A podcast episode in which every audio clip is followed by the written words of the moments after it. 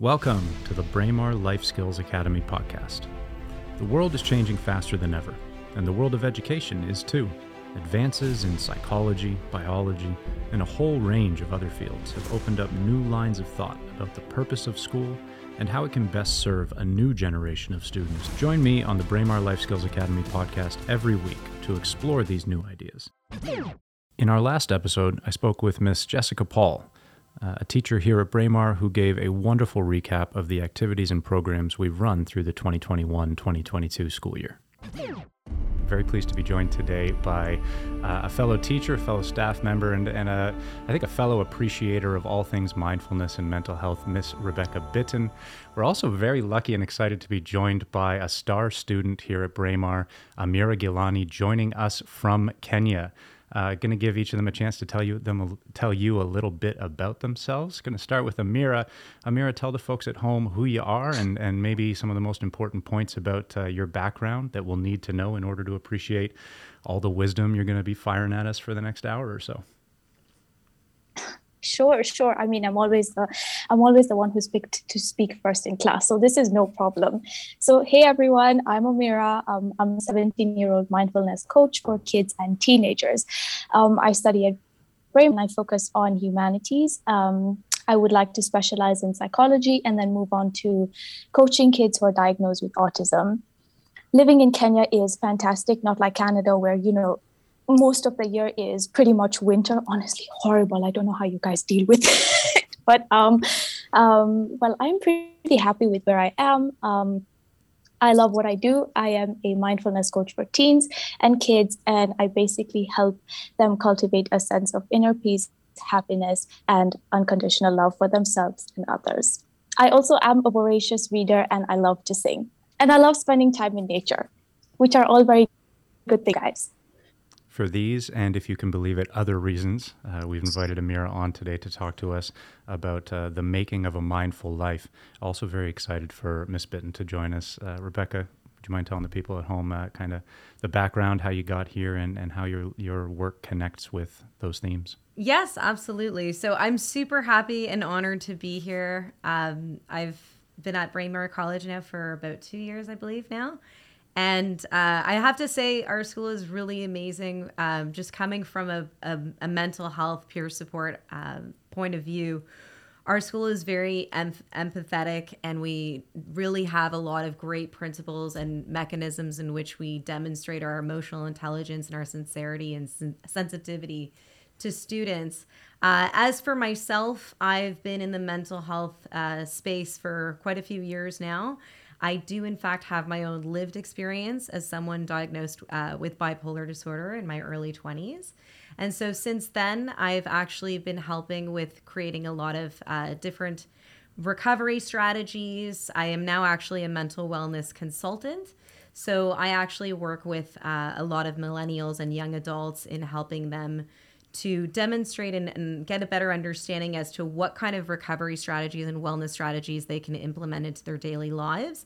And essentially this is so that they can feel more independent and more empowered for their mental health. So one of the things I noticed in myself was that there are a lot of resources, but it's important that we empower those that are dealing with mental health disorders or anxiety or depression, and giving them the tools and the guidance they can to help themselves. And so that's actually been the backbone of my style of mental wellness consulting, is really just empowering the individual to utilize the tools and strategies that work for them and their needs and their way of life. So one of those is definitely mindfulness. I practice this all the time. I've also been really instrumental with Hope and Me, which was formerly known as the Mood Disorder Association of Ontario. So I'm actually a former president of the speaker series, which we called Peer Talk. So I was instrumental in doing a lot of speaking engagements. I've done some speaking engagements for the OPSEU, talking about work-life balance and harmony, which is going to be a really great principle for us to discuss today, considering that, work-life harmony is such a important priority for both young adults as well as mature adults. So all of these themes are so pivotal to really empowering us as educators, as individuals, and as mental health peer advocates as well. So very happy to be here, and I look forward to our conversation. Boy, after that, how could you not? Me as well, very much. Speaking of work-life balance, your life has been dedicated to exactly what you just described, customized appreciation for individual mental health situations and really meeting people where they are to address the anxieties, the depressions, the fluctuating energy levels, and all the different things that cause us difficulties as we pursue actualization and purpose in this life. But in your work, you've done exactly that as well. So it's an interesting kind of work-life balance, because it sounds like you are pedal to the metal outside of the 9 to 5. I know you to be pedal to the metal while we're here in this building as well. Can you just describe for some of the listeners some of the programs that you've been involved in? Because at this point, I think I've pretty much lost track of all the different things that you help out with here, but I know the list is extensive, and I'm going to ask the same question to Amira, because hers is almost as impressive. That's really nice to hear. So I'll start with the current initiatives that I'm involved in.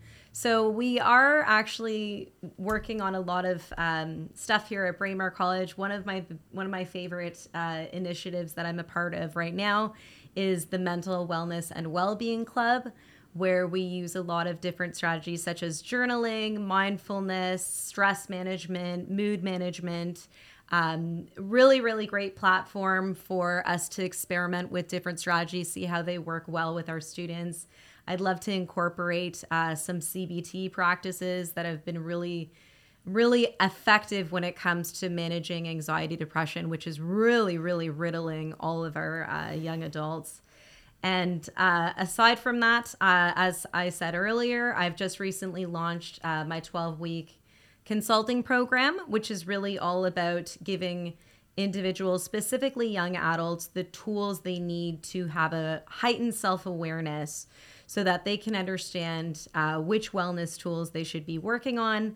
I developed this program mainly because, like I say, I've been in the mental health community for quite some time, and I noticed that sometimes we can be so overwhelmed with everything that's being offered in terms of tools, strategies, and resources. It becomes very overwhelming. Yeah.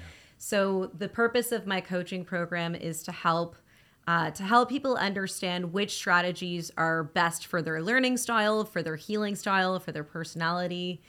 So really about knowing themselves, being able to master themselves, being able to understand which coping mechanisms they can really use to keep themselves well and to have a really great long-term wellness strategy. So that's what we really work on. It's broken up into 3 parts. So it's about know thyself, master thyself, and elevate thyself are the 3 major principles of my new consulting program. And so we just launched that this past month. We now have a couple enrollments there. And apart from that, I've just been helping support entrepreneurs who also have definitely shown, and there's some scientific studies to prove that entrepreneurs battle with a lot of mental health challenges, a lot more than the general public for a lot of different reasons, such as financial security, dealing with this kind of ever-ending ambition that can sometimes lead us into some trouble when we're looking to incorporate self-care as a priority of our lives. So really kind of tackling those challenges has been my priority as an educator as well as a consultant for the last few years. Getting to know you, I've realized how lucky we are having somebody who deals with this kind of stuff on a professional level outside of the building, because our students are, and I'm going to end up saying this 1,000 times over the course of these podcasts, but our students are in this very unique position where some of the forces that are I think, most commonly associated with the trouble that you're discussing, when we talk about isolation and over complexity in your life, these are more present in the lives of an international student than perhaps in the average population. When you add a COVID situation over the past 2 years to that already difficult situation, we arrive at a state where we have students who are very vulnerable. And Amira, you've been going through exactly this situation for these past 2 years. You've been learning distance. So I've had lots of pleasant interactions with you, but they've always been through a screen with you in East Africa and me here in Toronto. And isolation and over complexity are big threats to a student who's learning via distance, who's learning in a new culture, who's learning at a different time than many of her peers. How have you dealt with that? From the outside, it looks like you've dealt with it with absolute aplomb. Like you've made it look easy, and you've not just been a really stellar student, you've been such a stellar citizen of this school. Can you just talk to us about what that's been like for you and how you've gotten through? Thank you. It's such a good question. So I feel like, how do I even begin this? Okay, so I'm a social butterfly. Okay, I love interacting with people, but I'm also an empath, which means that I absorb a lot of people's emotions. And then, I kind of get stuck between, am I absorbing this person's emotion or this other person's emotion? Or is it just me? Is it just my emotion that I'm feeling? And COVID, I feel like COVID gave me a really, really great start to understanding who I am. You see, a lot of us are either extroverts or introverts.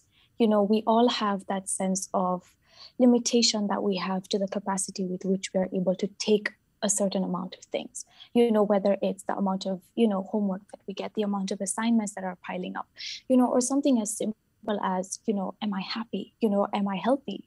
Just different kinds of things. So, the way I dealt with isolation was being a very tech-savvy person. I put myself out there. I found out things that I was good at. I started to understand who I really was.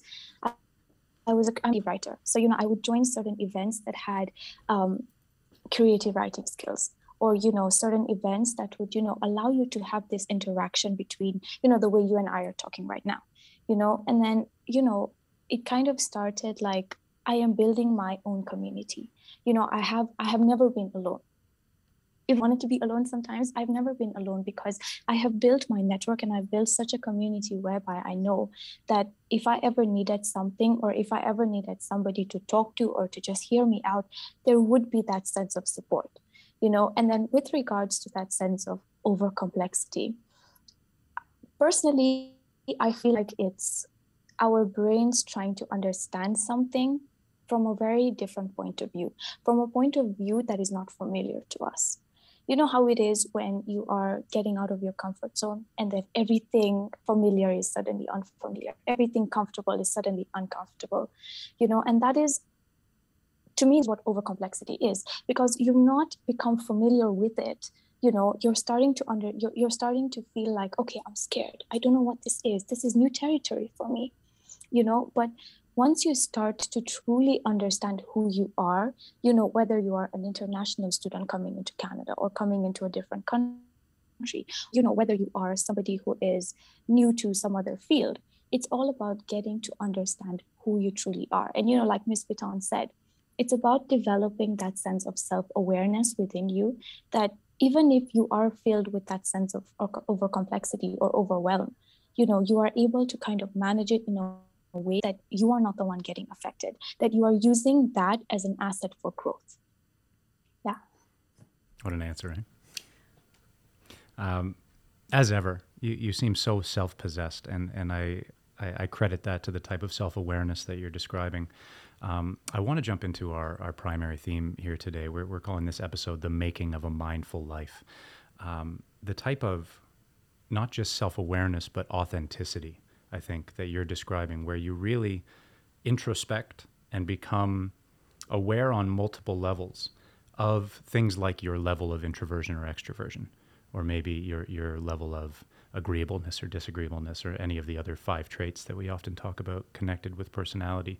You've identified your level of extroversion and openness and agreeableness, and have used it to great benefit, and have been able to keep yourself healthy, productive, and not just that, but empathetic and helpful. You've extended beyond yourself. And if I'm right, and I think this is true for all three of us, mindfulness plays a pretty big role in gradually gifting us that type of self-awareness. I wonder if I might start with you, Ms. Bitton. Can you just give us your definition of mindfulness and maybe what role it plays in your life? And then we'll go back to Amira for the same question. Absolutely. Well, to be honest with you, if I am to be so bold, I would actually argue that mindfulness actually saved my life in a lot of ways. And that's because I've dealt with so much anxiety that I would always be looking at what's next. It was always about living in the future. I was always rushing myself into the future. And mindfulness taught me how to truly embrace a certain level of stillness, both physically, emotionally, and psychologically as well. It allows us to have a sense of spaciousness in our mind where we can actually thoroughly acknowledge and embrace our immediate surroundings and our presence. So before I get into my definition, if I may, I would really, I think it's worth it to truly understand the origins of where mindfulness came from, because it is a secular mental wellness strategy today, but it actually goes as far as 2500 BC to 1500 BC. And it comes actually from a few different Eastern religious traditions. So one of them is Hinduism, which is exactly the dates that I was telling you about. And so they actually talk about mindfulness with the word dhyana, which actually means contemplation. So what this means is that as we are embracing and favoring silence and acceptance, what we're really doing is we're accepting things as they are. And we are being present in a way that allows us to embrace and acknowledge that moment. So this is supposed to be instrumental to getting us to what they call samadhi, which is Sanskrit for remembering. So what this means is that we're actually remembering our relationship to the present moment, what they also call the omnipresent moment. And this is actually the gateway for us to be achieving a higher self and a higher consciousness. So this was the idea in the Hinduist tradition. In Buddhism, it actually goes all the way back to 400 to 500 BC. And they actually see mindfulness as a step towards enlightenment. It's actually the first factor of 7 factors of enlightenment.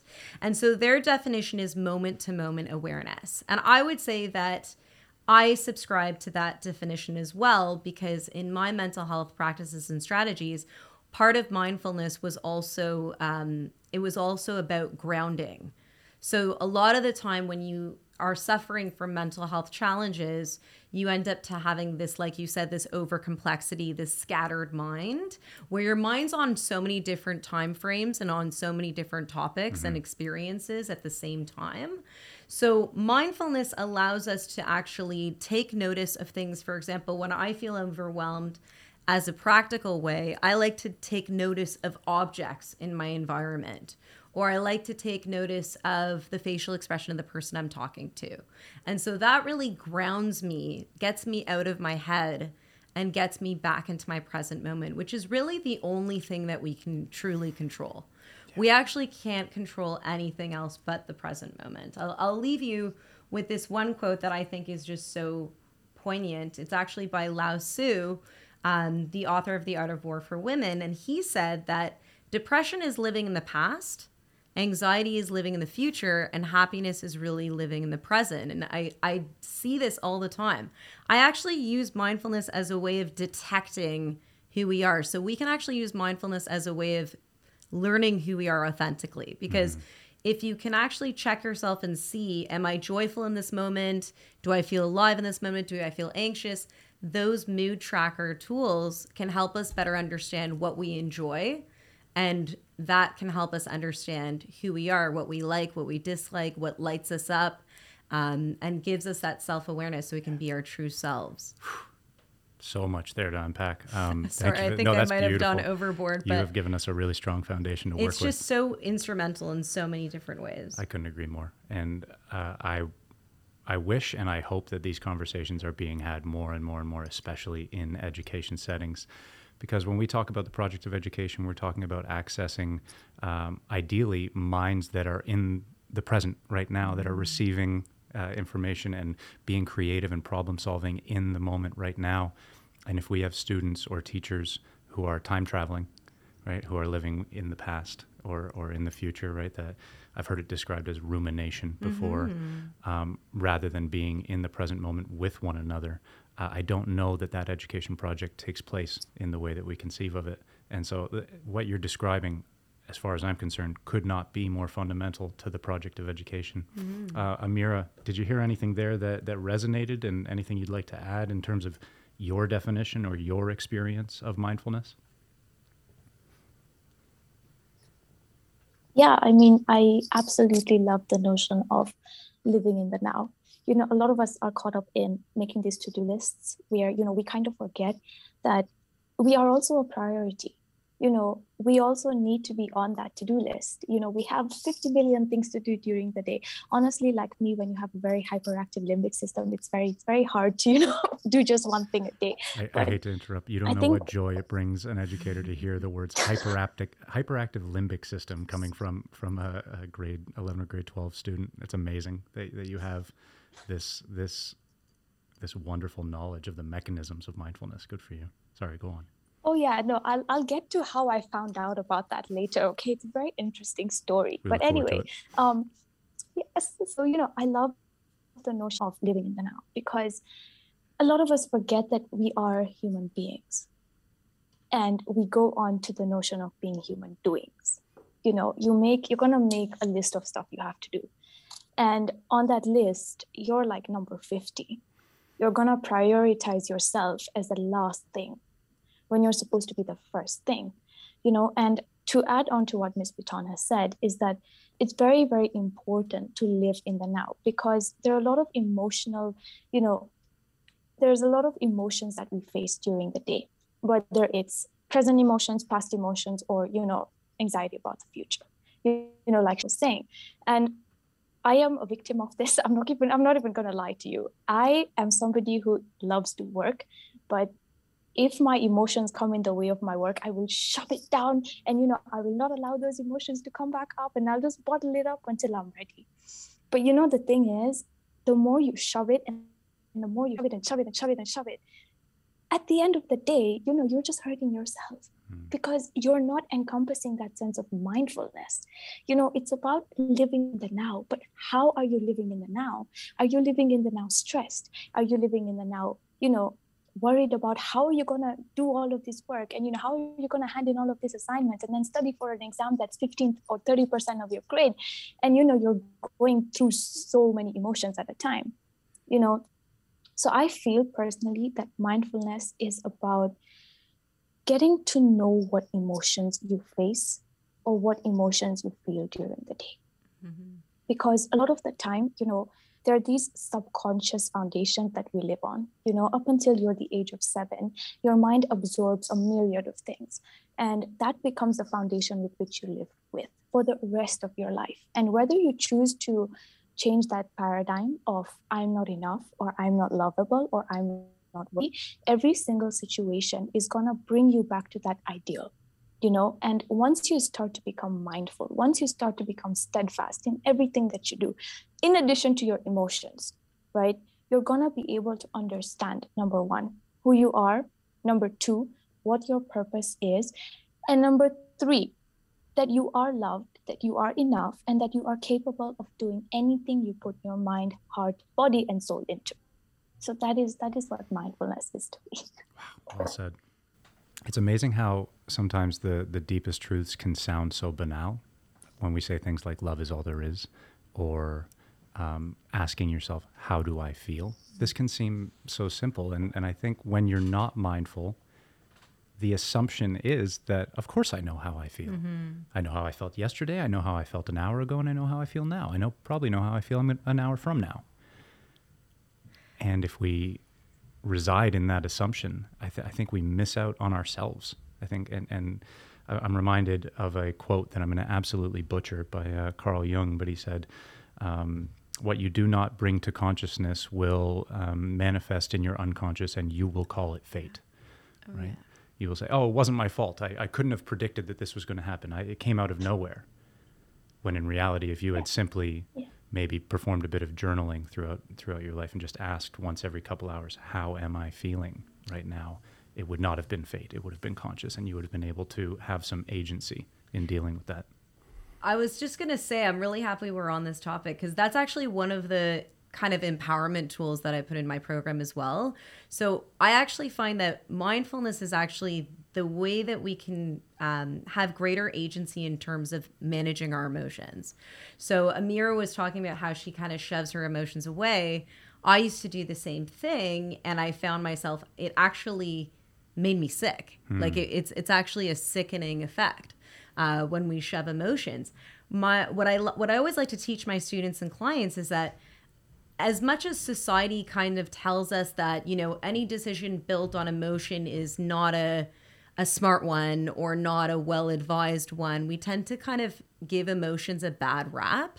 Because it's almost like, for example, when we say, oh, you know, she's too emotional, it's almost given as almost like a hurdle or a disability of some sort to be too emotional. It can be justification for not taking someone seriously. Right. How many women in the past have been accused of exactly what you just described? Right. Oh, she's hysterical.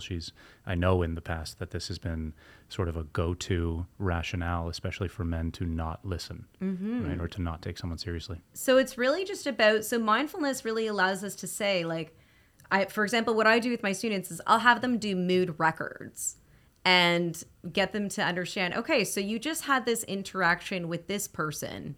What was the emotion that you felt after leaving that person? Did you feel gratitude for that time together? Did you feel bogged down? So it's really allowing those emotions to actually be more of our navigation tool. I like to think of it as a navigation tool. It gives me almost like a temperature check of what is it that's triggering me? What is it that's not triggering me?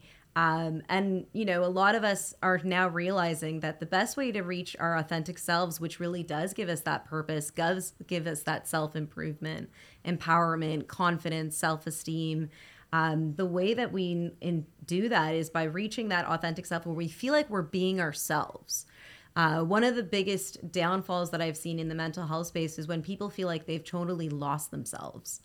And so to reclaim that self, that authenticity, we can use emotions as a way of navigating who we are. Emotions can actually give us the clues we need to understand what lights us up, what makes us who we are, and we can really use that to follow our joy. The journey towards authenticity and perhaps the gates that are opened through mindfulness towards a more authentic self and recognizing that genuine self. How does that influence you in your studies and perhaps in your goal setting and in your hopes for the future? So once I mastered who I am, I developed this unbreakable sense of focus. You know, like it's about giving what you do your undivided attention, number one. Number two, it's also about putting in 100% of you into everything you do. Because at the end of the day, you know, I had to seriously sit with myself and ask myself, Amira, what do you want to do for the rest of your life? Amira, who are you? Amira, how do you define yourself? Amira, what values do you portray? You know, so it was this constant unfolding towards who I was, who I wanted to be, you know, and how I wanted to portray myself to the world. Now, the first thing that I realized was that, you know, how we all want to multitask and then we all have this particular goal that we want to achieve, but then that goal is tied to some other ridiculously high goal. And then that other goal is tied to another goal, but it all has the same, like, you know, it has like a capacity with which we need to be able to give. Now, one thing I used to do was I would multitask and I would not reach that goal. You know, so I used that frustration, again, going back to the emotional literacy of mindfulness. I used that frustration to kind of tap into that creative energy in myself, you know, and ask myself, is there something that needs to be changed or tweaked? Is there something else that I can do? Can I talk to somebody about this to get a better perspective? Not really a better perspective, but to get another perspective on something, you know? And I channeled that anger and that frustration, and I completely turned it into creative energy, you know, because in essence, everything is energy. So everything is energy. You know, when you go through that vibrational column, you're going to see that Feelings like anger, sadness, shame, guilt, all those fall under the lower vibrational states. But as you move up the column to creative energy, to joy, to love, to peace, to harmony, you're going to find that the level of peace that you have and the level of, or the ability that you have to do certain things increases. You know, it's completely like talking about your productivity and efficiency rate.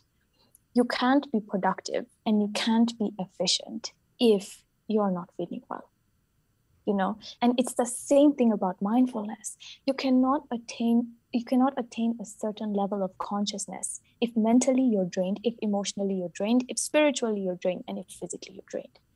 That cannot happen, you know. And for me personally, I had to seriously sit with myself, ask myself, why am I getting angry? Why am I feeling like this? What is the core emotion behind it? Because a lot of the time, and this is something that I learned from Marissa Pierre, a lot of the time it's the feelings of not being lovable, not feeling enough, not feeling worthy to do anything. And that is your core emotion. That is what governs you. And until you transcend those paradigms, or until you transcend those limiting beliefs, you know, you're going to be stuck. You're going to be stuck wanting to do more in a less amount of time, or you're going to want to achieve more by doing everything all at once. So, you know, what I did was, again, I know I keep saying I sat with myself and I sat with myself, but it's true. I really did sit with myself and I really tried to analyze and to, you know, to really ask myself that, what do I want to get out of this goal? Fine. You know, I may be famous, or, you know, I may get publicity, or, you know, I may get a good grade, but is that really why I'm doing something? You know, is it really my intention to get famous or to get a good grade? No. What is my intention behind it? My intention behind it is to serve in a positive way, to make an impact in somebody's life, you know, to show my teacher and to show myself that, you know what, dude, I am clever. I can actually understand something and I can actually do this in a particular way, you know. And it's not about making, you know, everybody else see that, oh, look, Amira does all of these things. It's about making myself see that this is what I'm capable of.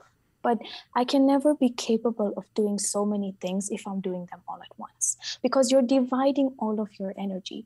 You know how your phone, your phone has like what, 100% of battery when you charge it in the morning?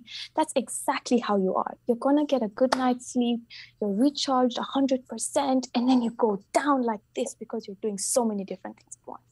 But yeah, if you learn to divide your time properly and efficiently, the things that you are able to achieve is tremendous. And the best part about this is you still have a bit of energy to do whatever it is you want to do after doing all of those things. Yeah. I wish I knew what you know and what you've just expressed so well when I was 18. Like, how many problems would have been completely avoided, and how many uncertainties would have been far more comfortable had exactly what you just expressed, had I known that there's really no such thing as multitasking, that you can only ever be right here, right now, doing whatever you're doing, that your brain can only be forming certain connections at once, and that the attempt to keep 10 plates spinning, the attempt to do everything all at once is probably the fastest way to basically shut down your system, completely riddle yourself with chronic stress and all of the physical and mental consequences of that.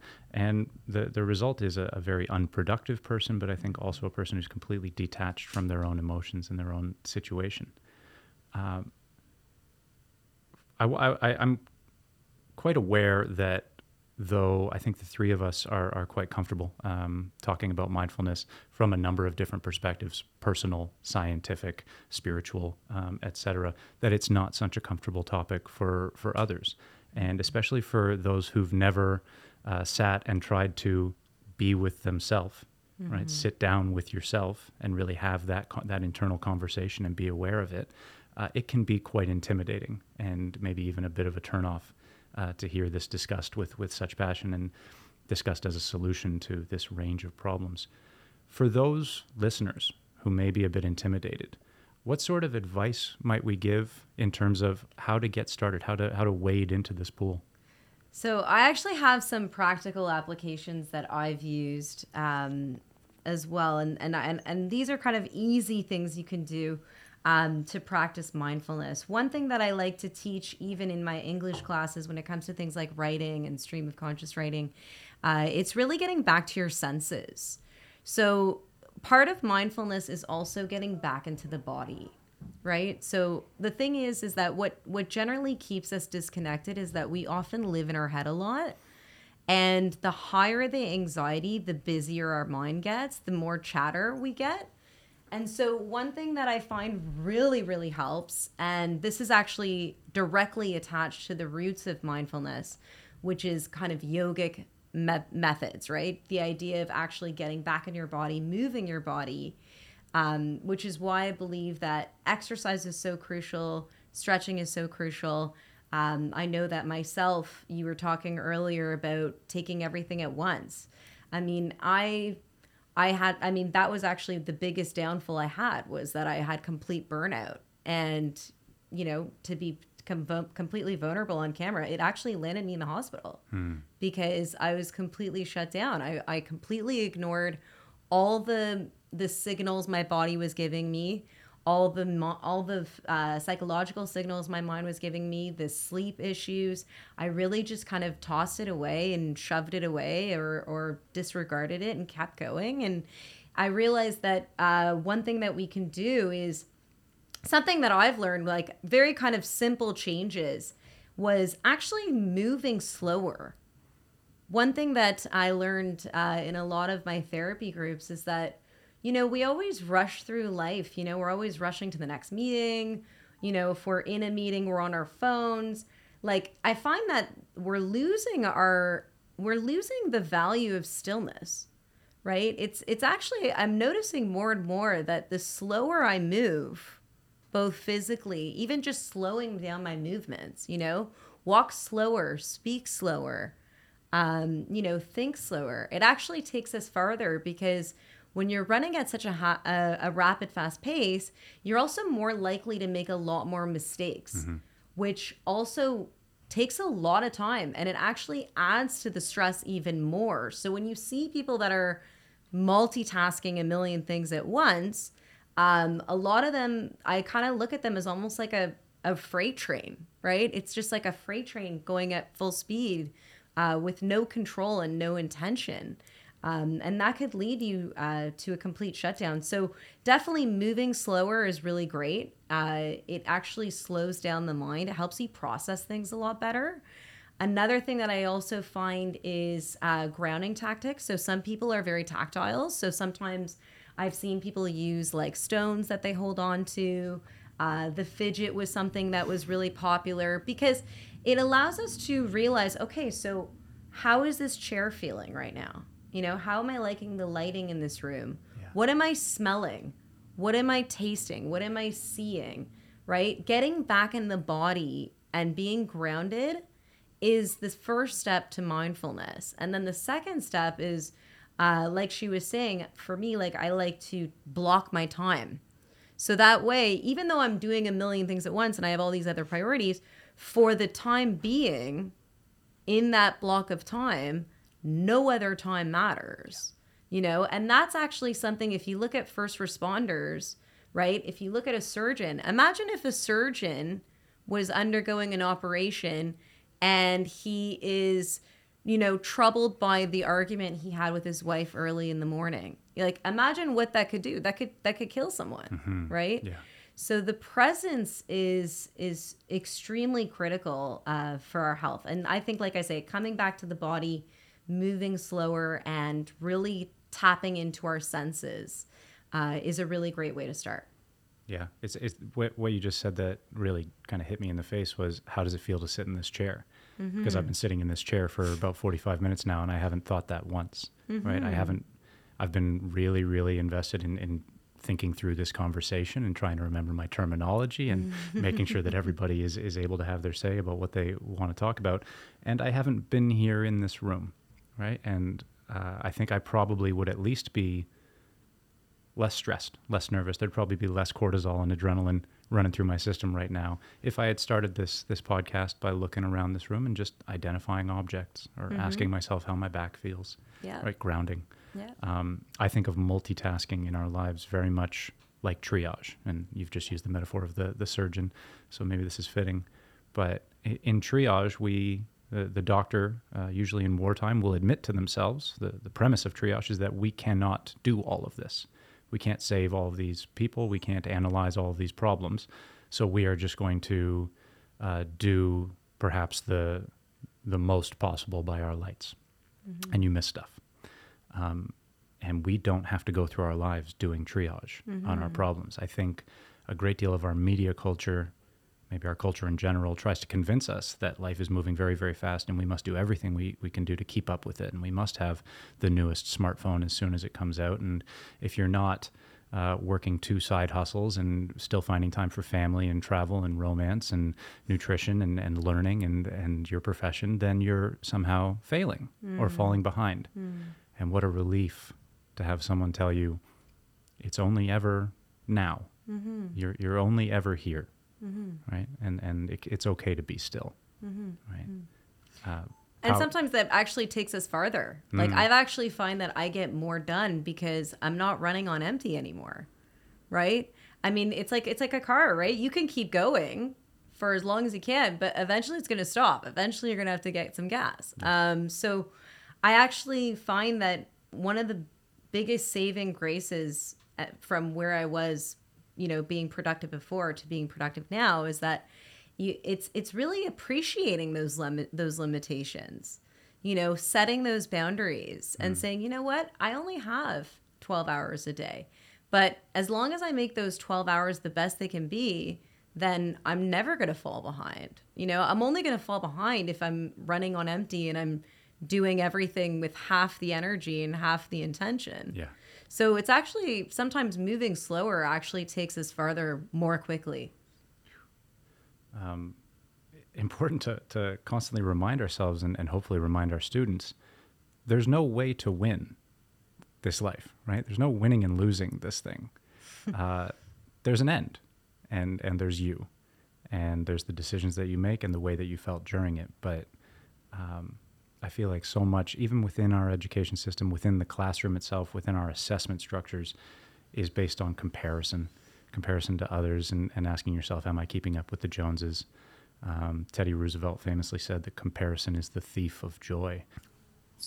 Amira, how does mindfulness arise in your life? What are the daily practices that you use to make sure that you are staying present and not living a life of comparison with others, but rather a life of contemplation of the self?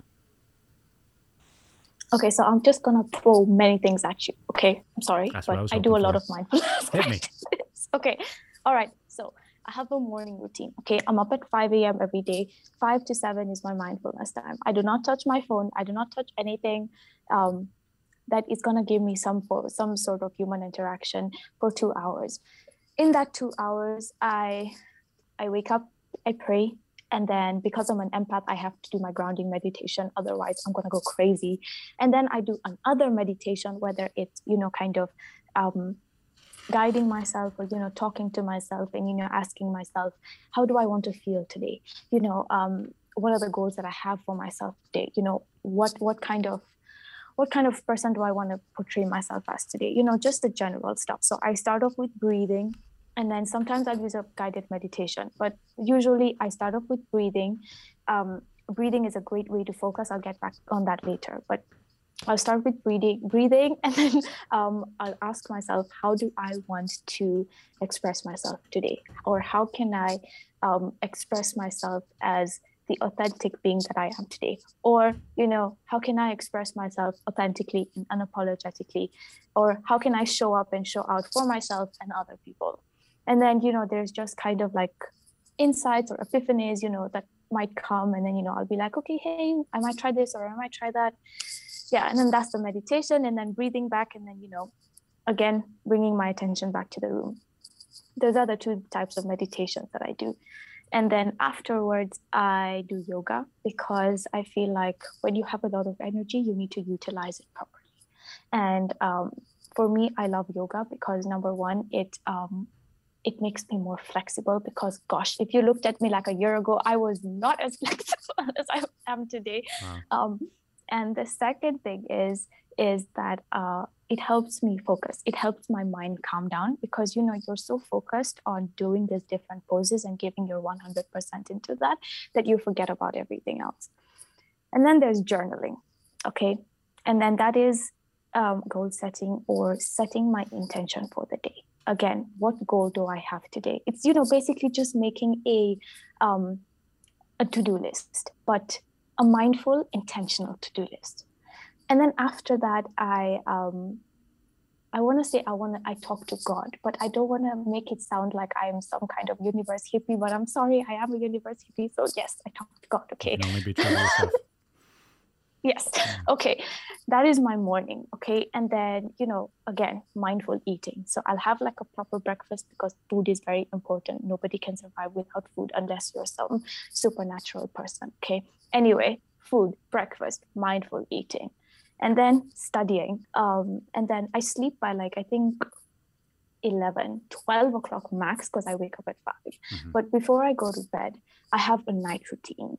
Now, my night routine isn't as comprehensive as my morning routine because, you know, at the end of the day, you're super tired and you don't really want to, like, you know, you don't really have as much focus as you'd like to in the morning.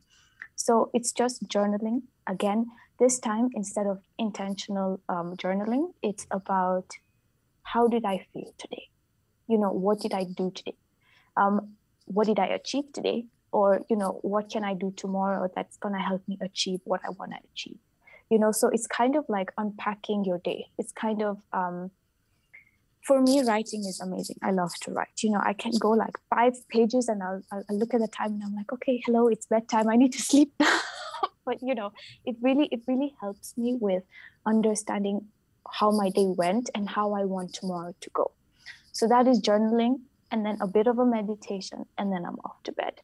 So you see, I know it's a very like packed day for me, but even though it's packed and even though it's very scheduled, I still take a bit of time out of my day to stay mindful, whether it's going to the garden and getting off my devices, whether it's talking to a friend. You know, talking to people about stuff really, really helps because, you know, we are innately social beings. You know, you can't just put me in a room and tell me, okay, you know what, you can't talk to anybody for 10 days. I'd rather you just kill me because I cannot not talk to anybody, you know.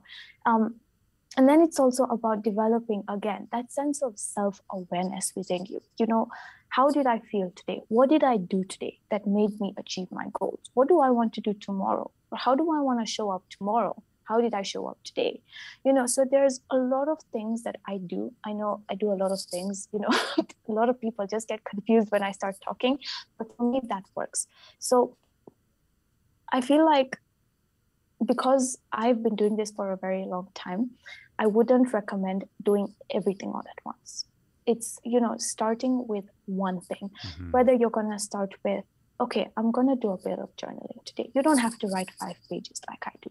Even if you write like 2-3 sentences, that's more than enough. That's progress. That is a lot of progress, you know. And it's about starting with one thing, but one thing that you know you're going to make a commitment to. I think that's such fabulous advice and so insightful. A book that has had huge influence, I think, on this realm in general has been Atomic Habits. And one of the things that I think the author's last name is Cleary. Forgive me if I've got that wrong, but in Atomic Habits, they talk about how do we establish the kind of routines that you're describing, which admittedly from the outside for the uninitiated can look quite intimidating. How do we start establishing a morning routine, for example, or let's say you wanted to become a runner. How do I get out there and start working towards being able to run a few kilometers every day? You do not start your establishment of an Amira-like routine by trying to do everything that Amira does throughout the entire day. You do exactly what you just said. You start with the smallest version of that goal that you can think of. Mm-hmm. For example, if your goal is to be a daily runner, to develop that habit, the best thing that you can do to start is to make putting your shoes on the win, right? If you put the shoes on, you've done your job for the day. If you want to start journaling, write a single line. Just open the book, make the time to write a single line, right? If you want to be a mindful eater, pay attention to the first bite, right? And this is, you know, I'm not a neuroscientist, but the results, I think, of that type of thinking are quite clear. We do not just insert habits like they are fully developed solutions into a mechanistic dynamic. Yeah. Rather, we start very, very simple, very unintimidating, and we move from there. I want to make sure that we capture all of the wonderful things that you just said, because we're going to move into really my main goal for this podcast in just a minute. The different things that you described in your routine individually, and please let me know if I've left anything out here. A morning routine that starts quite early, emphatically does not include a smartphone. So we're not jumping right onto our social media or our various communications. It includes, in your case, prayer or meditation, meditative mindfulness, yoga, so connecting the brain and the body. And if I'm not mistaken, yoga, is it Sanskrit for unity?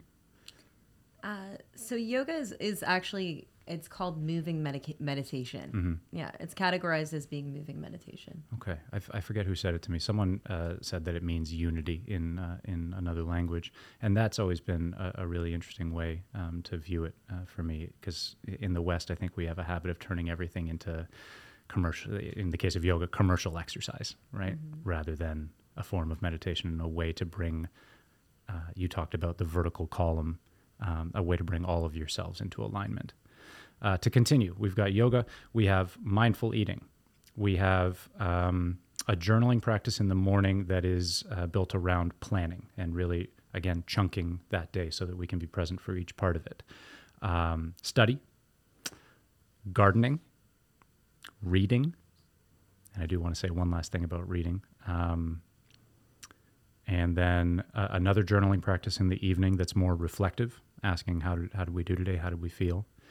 I'm assuming that hydration is also a pretty big part of this daily routine. I can't imagine you getting through all of this without it.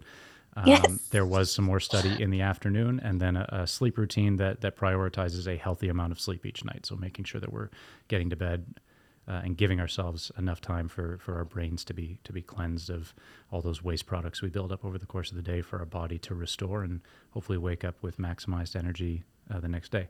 Did I miss anything in that very impressive daily routine? No, you didn't. That was amazing. But I just have to add two things. The first thing is, like you said, you want to start running, put on your shoes and run. You want to start journaling, open a book and write it and write a line. But I feel like, you know, whatever goes on in your mind, there's so many different thoughts that go on in your mind that, you know, you start to forget. You know, you're going to procrastinate on it. Let's just use that word. It's very familiar to teenagers. Anyway, I would suggest it. Yes. Okay. Yes. Okay. Fine.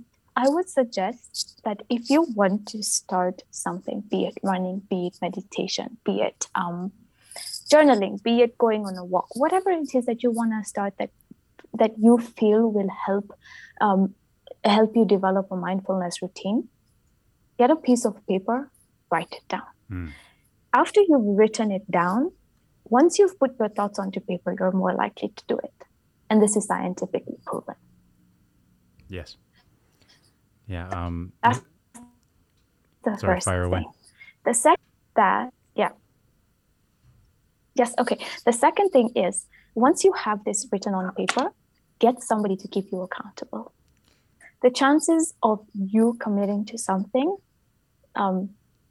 is more likely to happen once you have somebody to keep you accountable. Once you have somebody who is going to ask you at the end of the day, did you do this? Did you do that? Like you said you were going to do. You know, it doesn't help the dude who's giving you accountability. It helps you. Because you're starting to develop that sense of, okay, you know what? I need to do this, you know, because somebody else is pushing me to do it. I need to start to push myself to do it. And then you know how Robin Sharma says it takes 21 days to develop a habit, and then it takes 60 days to develop something, and then 90 days to make it into a lifestyle. You know how it goes, right? But after the end of 1 month, you'll find that you don't need that accountability partner. That accountability partner was just used as a catalyst to you developing that mindfulness routine. Yeah. Okay, I'm done. And don't get like 5 to 6 hours of sleep because I said so, or because, you know, I said I go to sleep at 11 or 12 and wake up at 5. The reason I go to sleep during that time period is because my body can only take 5 to 6 hours of sleep. So find out how many hours of sleep you need, because if I cannot sleep above 6 hours, because then my body automatically wakes me up. So find out how many hours you need per night. Okay, I'm done. I just want to add something as well. I know that accountability partners has gained a lot of popularity. When you are a person who does not have an accountability partner, you do not have a buddy, or you are alone, there are ways to hold yourself accountable. So one thing that I've found that helps as well, definitely writing it down. A lot of us are very visual. I notice a lot of us are very visual learners. I actually like to use whiteboards a lot. One of the biggest things that contributes to our success when it comes to developing a habit that I've found as well is, even I like the idea of you saying, you know, putting on the shoes is a win. I would actually argue that even if you didn't put on those shoes at all, let's say, I mean, at this point, I'm sure a lot of our listeners have dealt with depression, and it can be really hard even just to get to that baby step. So one thing that can help us stay feeling like we're not failing our mental health wellness strategies, which I hear a lot of people feel when they're like, oh yeah, you know, they told me to meditate and I didn't meditate at all, so now I feel terrible about myself. So in order to curb that from happening, and it does happen, we just don't talk about it, is that we have to be able to learn how to behave towards ourselves the way we would a child. If a child didn't do something that we told them to do, are we going to disparage them or make them feel terrible about themselves because they didn't do, you know, their gold star chore today? I actually recommend that one of the best ways, and this goes into our reflective journaling as well, is reflect on why you didn't do it today. Like, I actually see that part of cultivating self-compassion is also looking at our mistakes and our quote-unquote failures to do things as more of an inquisitive tone. We want to be able to be curious about our failures as opposed to ashamed of our failures. We want to say to ourselves, well, why did I fail? And I don't even like using that word. Why did this attempt not work? Yeah. Right? And I find lots of different excuses. So for example, when I'm doing my own workout routine, I'm asking myself, why don't I ever work out? What is it that's stopping me from that step? And I can say something like, well, I have a small apartment. I don't know where I can work out. So I can solve that issue. I can say, okay, no problem. We can make a space for that. Oh, I'm feeling very tired in the afternoon. No problem. We can find a solution for it. So long as we approach these methodologies and tips with a feeling of compassion and curiosity, that's going to get us to continue trying. Yeah. And realistically speaking, nobody's going to get it right away. Anybody who's building a habit knows that it's a practice and it's a process, but the name of the game is to stay on the process. Because the only time we really fall off, and this is what happens when people are dealing with diets. You know, we talk about yo-yo dieting. The reason why we yo-yo diet, or we yo-yo any habit, is because we get really good at it and then we slip off and then we feel really bad and we never want to touch it ever again. Yeah. So I find that definitely tracking it helps. Like right now I have a whiteboard in my kitchen with all the daily habits I want to do. And I just casually check them off, the days that I do them and the days that I don't do them. And I don't, you know, scrutinize myself for not doing them. I just ask myself, okay, so let's say we did journaling 3 times this week. How can we do it for 4 times this week? Why didn't we do it on Friday? What happened Friday? If we can create alternatives, solve the problems, get rid of the hurdles, we can continue on this path of progress without any, you know, damaging self-criticism that generally disables any progress that we have. It's so important. I especially love that idea about asking yourself or treating yourself as a child. I think this demarcation line we've drawn between childhood and adulthood, first of all, doesn't exist. You are changing every single day. You continue to change, and to say that there are these distinct categories of life and that you should be in a certain place by the time you are a certain age can be quite damaging. I think I look to guys like the people who came out of the Maslow influential sphere, John Bowlby, and the idea of attachment theory, and so many people who are dealing with issues in their relationships, finding no solutions in the adult dynamic, and finding those solutions so readily available the second that they look back to their childhoods and start treating themselves not as someone who is separate from that childhood, but who is in the ongoing process, the ongoing development of that childish self. I also love and insist on speaking this quote as often as possible: be curious, not judgmental. Mm-hmm. And taking life, that great Walt Whitman line, taking life as a joyful project, mm-hmm. rather than a race that must be won in a certain amount of time or with a certain amount of prowess. We're here at Braemar, and at Braemar we're trying to implement a lot of these ideas and values, while at the same time providing an education that's going to see our students achieve their post-secondary goals, whatever they may be. It could be college or university, could be the workplace or travel. So we have an academic responsibility or a pedagogical responsibility. We also have a human responsibility. So as we end this podcast, I'd love if we could just do an exercise together. Let's imagine that the three of us have been selected as the directors of a new academy. We're about to start a school together. We share these values, and I certainly want to see my students performing activities, mindful exercises, and routines similar to the ones we've spent the last hour discussing. What can we do as educators? How can we design education systems that encourage students to find the type of lifelong authenticity, lifelong curiosity that mindfulness encourages? Amira, what do you think? And then I'll probably let Ms. Bitton have the last word on this one. And something that I've learned personally, taking courses as a student at Braemar, is that I have been able to express who I am, the ideas that have been flowing, and I've been able to, conduct research on it. Like, I literally did a research study on something, like I think a couple of weeks ago, and I was super happy about it because, I had a lot of joy and pride in doing it because it was coming from the heart, because I was being very intentional about it, and I think maybe because, if we were to kind of implement the normal subjects of English, science, math, whatever it is, I feel like the mind and heart coherence would really fall under the scientific category. Because if you think about it, the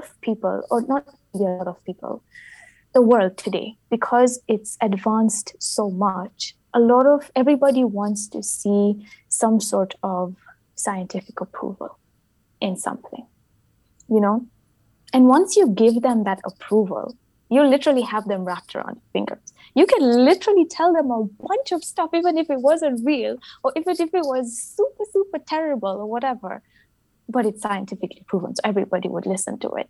I'm not saying this is a bad thing, okay? This is a very, very good thing. You can use this to your advantage. So I think that what you're describing has been termed the distinction between science and science-ism. Mm. So mm-hmm. There's the scientific method, which I think most people are fundamentally aware of, and which is about as reliable as any model we have. But there's also science-ism, where the appearance of rationality, or even the claim that this is science, right? How many times have we heard that argument in the last few years? It's science, right? Just that alone is enough to move people into their tribes, to break them into their separate sides, and there's no conversation beyond that, right? It really shuts mm-hmm. down the conversation. So I think it's it's coming up with different programs. What can I use to focus myself? And, what can I use to reduce the mind chatter? Whether it's, focusing on a particular sport, that completely envelops your emotional release, number one. Number two, it develops you physically. And number three, it helps you to develop such a strong sense of focus. I know I've mentioned focus like 100 times in this podcast, but I'm so into focus because it's such an important aspect of our lives. So, whether it's, focusing on something like how to build yourself physically or how to build yourself emotionally. If you were to build yourself emotionally, there would be something like, I don't know, creative writing.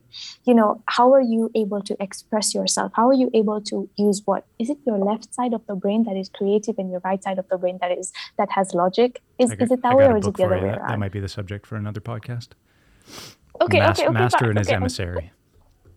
Okay, yeah, but you see, the thing is, once you learn to use both sides of the brain, and once you learn to kind of link that to your heart and link that to your spirit or your soul or whatever you want to refer to that as, there's a lot of things that you can do, so whether it's tapping into creative writing, because you see, the thing is, you have to use the physical tools that you're given, because we are human beings, and for us to kind of not use them would be a waste, because I personally believe that every single person born on this earth has a unique gift, and it's up to us to tap into what that unique gift is and serve humanity with it, because it goes like this: service to yourself, service to others, service to humanity. Your service to yourself is your baseline. This is where, you start to understand, or you start to do these different programs like mind heart coherence or creative writing, or, being physically active, or, being mindful, or whatever it is. That is the basis of your life. That is understanding who you are. And then once you've understood who you are and what your purpose is, you go on to serve others. This is where you start to kind of have meaningful conversations. Another thing, meaningful conversations like this, they're really important, because they get your brain thinking. Like, look, you literally see me with the paper and pen, because I am literally writing things because I'm getting so many ideas. It's meaningful conversations are a way to kind of, again, express you. Yeah. Express who you really are. And then that is now your service to others, because you're not retaining all of the information that you've been given or that you've acquired. You're sharing it with other people. And then once you've shared it with other people, you move on to service to humanity. Once you're serving humanity, this is when you start to teach what you know. Whether in our school, we are going to, train people on how to do certain things, or how to, tap into their limitless potential, or how to be mindful, or how to attain such a really high level of productivity, or, how to link the mind, body, and soul.